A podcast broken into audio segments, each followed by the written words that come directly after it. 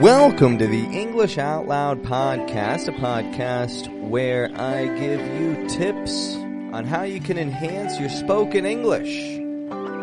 You see, I'm an accent coach. I coach people on how they can move their mouths, on how they can change their muscle memory, and how they can, uh, well, make things sound a little more natural.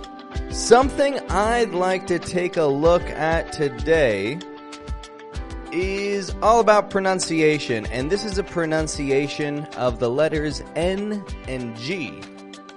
When these two letters come together in a word, it's tricky. It really is. The pronunciation that you make on this may be different from Americans. Maybe you are doing it right. I hear a lot of people who are very skilled in the American accent who still struggle with this. Well, I'm going to give you some tips today so that you've got a little bit to work with to enhance your own use of the NG combination. Now, before getting into that, I would just like to take a moment to call upon my listeners to, uh, well, hit that subscribe button. If, if you like what you're hearing, hit subscribe. It lets me know that you like it. It lets me know that the content I put out is enjoyed by people and then you'll be updated whenever I put out new episodes every Tuesday and Friday. Be sure to hit subscribe, and uh, that would be wonderful.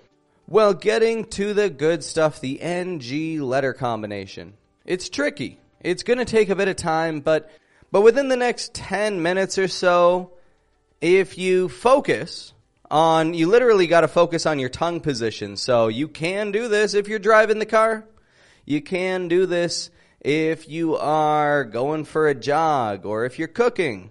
You don't got to use your hands. You don't got to close your eyes. Although it may help if you close your eyes. Unless you're cooking or driving or doing anything, then don't close your eyes. But if you can close your eyes, then it helps you kind of visualize it better. Otherwise, it's no big deal. You just want to focus on your tongue position. So you see, when the letters N and G appear together as a word ending, as in the words that end in the letters ing, what we call the gerund. So, you know, words like um, walking, talking, driving, cooking, ing, ing. I'm not making a regular in. I'm not saying walking, talking. I'm saying walking, talking. Now, you will notice that Americans actually pronounce this sometimes as in. And it's kind of strange, but it is what we do. Well, pronouncing the ing with an in, okay, it may sound casual sometimes, but when you do it too much, honestly, it may give your speech an uneducated kind of sound if you do it too much. Now, that's not to say that you're uneducated, and the fact is you don't want to speak as though you're uneducated. You want to speak professionally. And that's what I'm here to show you. So the new tongue position that we're going to look at is a little different from that regular in. And it does not have a g. We don't want to say walking, walking. G. Nah, that's awkward. We'll work on it. But you see, this is a nasal sound. It's a sound like this. Mmm. Mmm. It's coming out of my nose. Mmm. If I plug my nose, I can't do it. I can't. Nothing comes out. Unplugged? Mmm. Oh, my doggy. Sasa, she's looking at me funny. she's looking at me. What's going on? It's okay, Sasa. It's okay. Just practicing. So this is a nasal sound. It comes out your nose. Now let's get into this. Let's get a feel for this. Today we're just going to look at these letters at the end of a word. There are times when you pronounce it a little bit differently and you may release a g, like in the word uh, finger, English. They get a g sound in there. However, we're not going to worry about those today. We're just going to worry about word endings. So the position of this NG sound is honestly the exact same as the natural position for the letters G or K. G. G. K. Let's get a feel for this for a moment. Can you repeat after me this word here? Gimmick. gimmick. A gimmick, by the way, is something done to attract attention. Gimmick. Well, now feel that g and k in there. Just make those sounds. Just the k, k, k, g, g, g. Notice how your tongue bends up to the back of your mouth, kind of to like your soft palate, that soft spot in the top of your mouth. Your tongue bends right up there and you get this g. That's the position that we're going to make and we're going to hold for the NG letter combination. So let's make that position with the tongue going to the back of the mouth and hold it. Check this out. Mm. The tip of my tongue is like by my bottom teeth. It's down low. The back of my tongue, however, is high up, touching that soft spot in the back of my mouth. The same as k, g, mm. Try saying those three in that order. K, g, mm. It's weird, I know, but just play with that position. If you even got to pause this, play around with it, whatever you got to do. You just want to make sure that you're not making a regular N like mmm, but rather mmm. That you have the back of your tongue going to the back of your mouth. Now the next step, we want to add like a vowel sound before that mmm. And we want to say them together. So kind of like this now. Ang. Repeat that after me with an ah and then mm. Ang. Ang. Now with an ah, like an O. Ang. Ang. Now uh with a U. Uh. Ung. Ung. How about one more? With the I. Eh. Ing. And if you need a little help with that eh kind of I sound, that's pretty normal. A lot of people struggle with that one. I got another previous episode about that. Check it out. We won't get into that today though. But what we will get into right now is a little bit that you can do to make sure you're getting a good feel for this position. We're going to check out some words that end in an N. Just a regular like mm, mm, kind of N sound. Now when you make the N in English, mm, your tongue should be just behind your teeth. The regular N, just behind the teeth. Mm. Now the NG, the back of the tongue is touching your soft palate in the back of your mouth. Mm, mm, mm, mm, mm, Let's play with a few words to get a feel for this. Could I hear thin and thing? Thin, thing. You feel that? There's a bit of a difference. How about fan, fang, fan, fang, ton, tongue, ton, tongue. If you say, I bit my tongue, you want to make sure you say tongue and not ton. I bit my ton. I bit my tongue. Big difference. Here's another. Kin and king. Kin. King. All right. Well, let's just get a few practice words in here. A couple of easy little sentences to let you get the hang of this, and then we'll wrap things up for today. I won't take too much of your time. We're just taking it easy on this one. How about this now? Let's go over a little geography. A couple of countries around the world. Maybe you're in one of these countries or in one of these cities right now listening to me. So shout out to you. Check this out. Beijing. Beijing. Wyoming, Wyoming. Notice I'm not making a g at the ending there. I'm not going Beijing, Wyoming, but I'm holding it. Beijing, Wyoming. My voice just kind of fades. Here's another.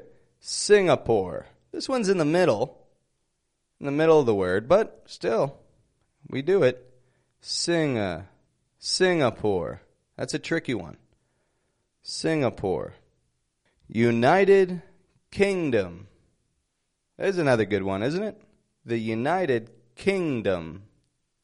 How about Washington, D.C., capital of the United States? Washington, D.C.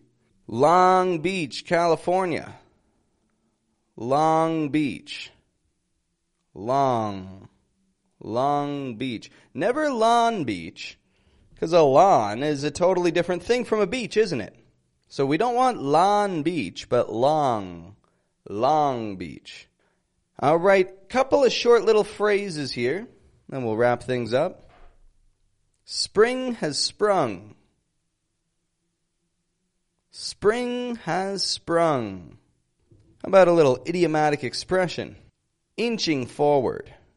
We're inching forward through traffic, but we're moving. Inching forward. Inching. What does inching forward mean? Well, inching forward means that you're moving forward at a slow pace. Glacial kind of speed. Very slow. Inching forward. But it's better than not moving at all, isn't it? Sometimes, you know, like maybe you're trying to download something, a movie or a game, and the uh, and it's inching forward on there. Let's consider another idiom here. How about more bang for your buck? You get more bang for your buck when you haggle. More bang for your buck. Bang for your buck is value for your money spent. You know, if you compare prices and you haggle, now haggling, that's something that you can do in a market.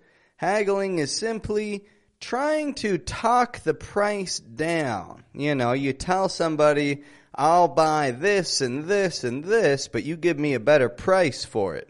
Something like that. Haggling.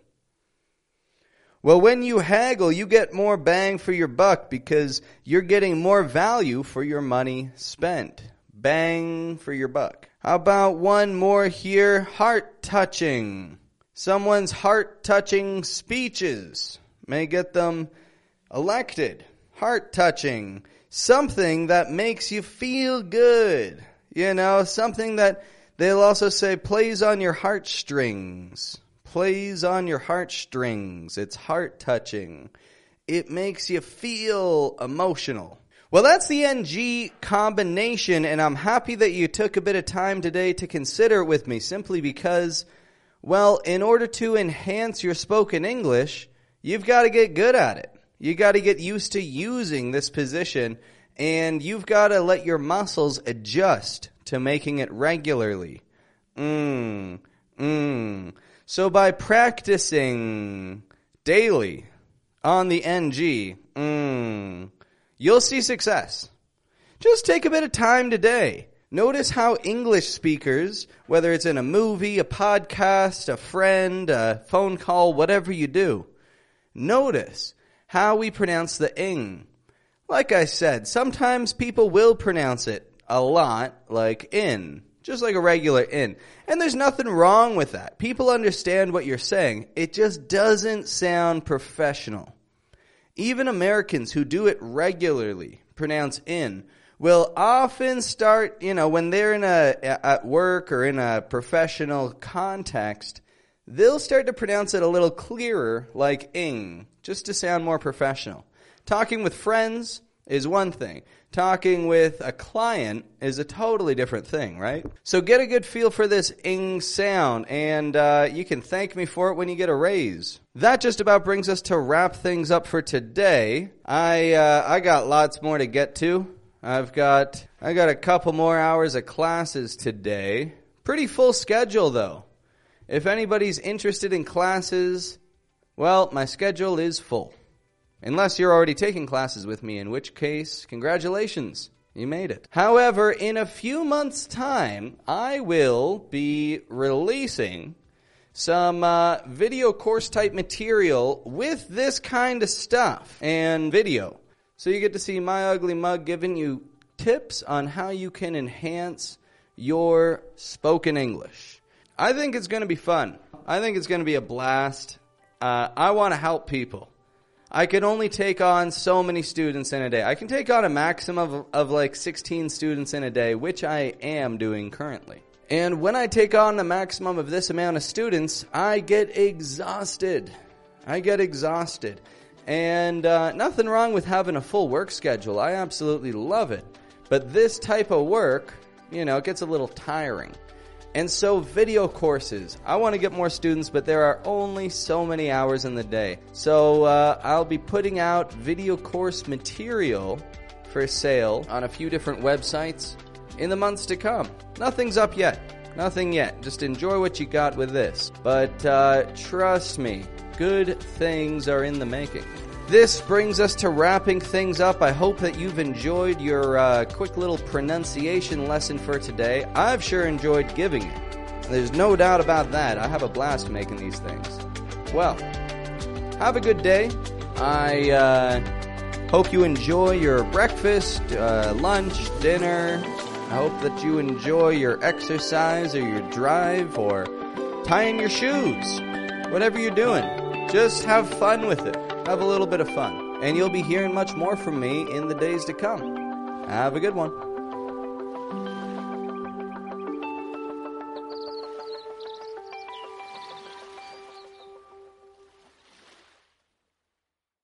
Hey, accent learner, thanks for listening all the way through.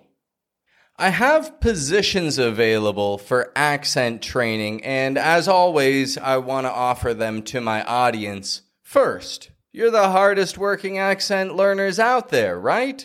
So, if it's important for you to have a coach with a proven and sustainable method to show you results in 90 days, open up the application form in the description of this episode, reach out to me, and if I see that my solution is a good fit for your situation, I'll be reaching out to you personally and we can discuss how my method will get you expressing your thoughts and your opinions more confidently in English with three months of dedicated and focused training.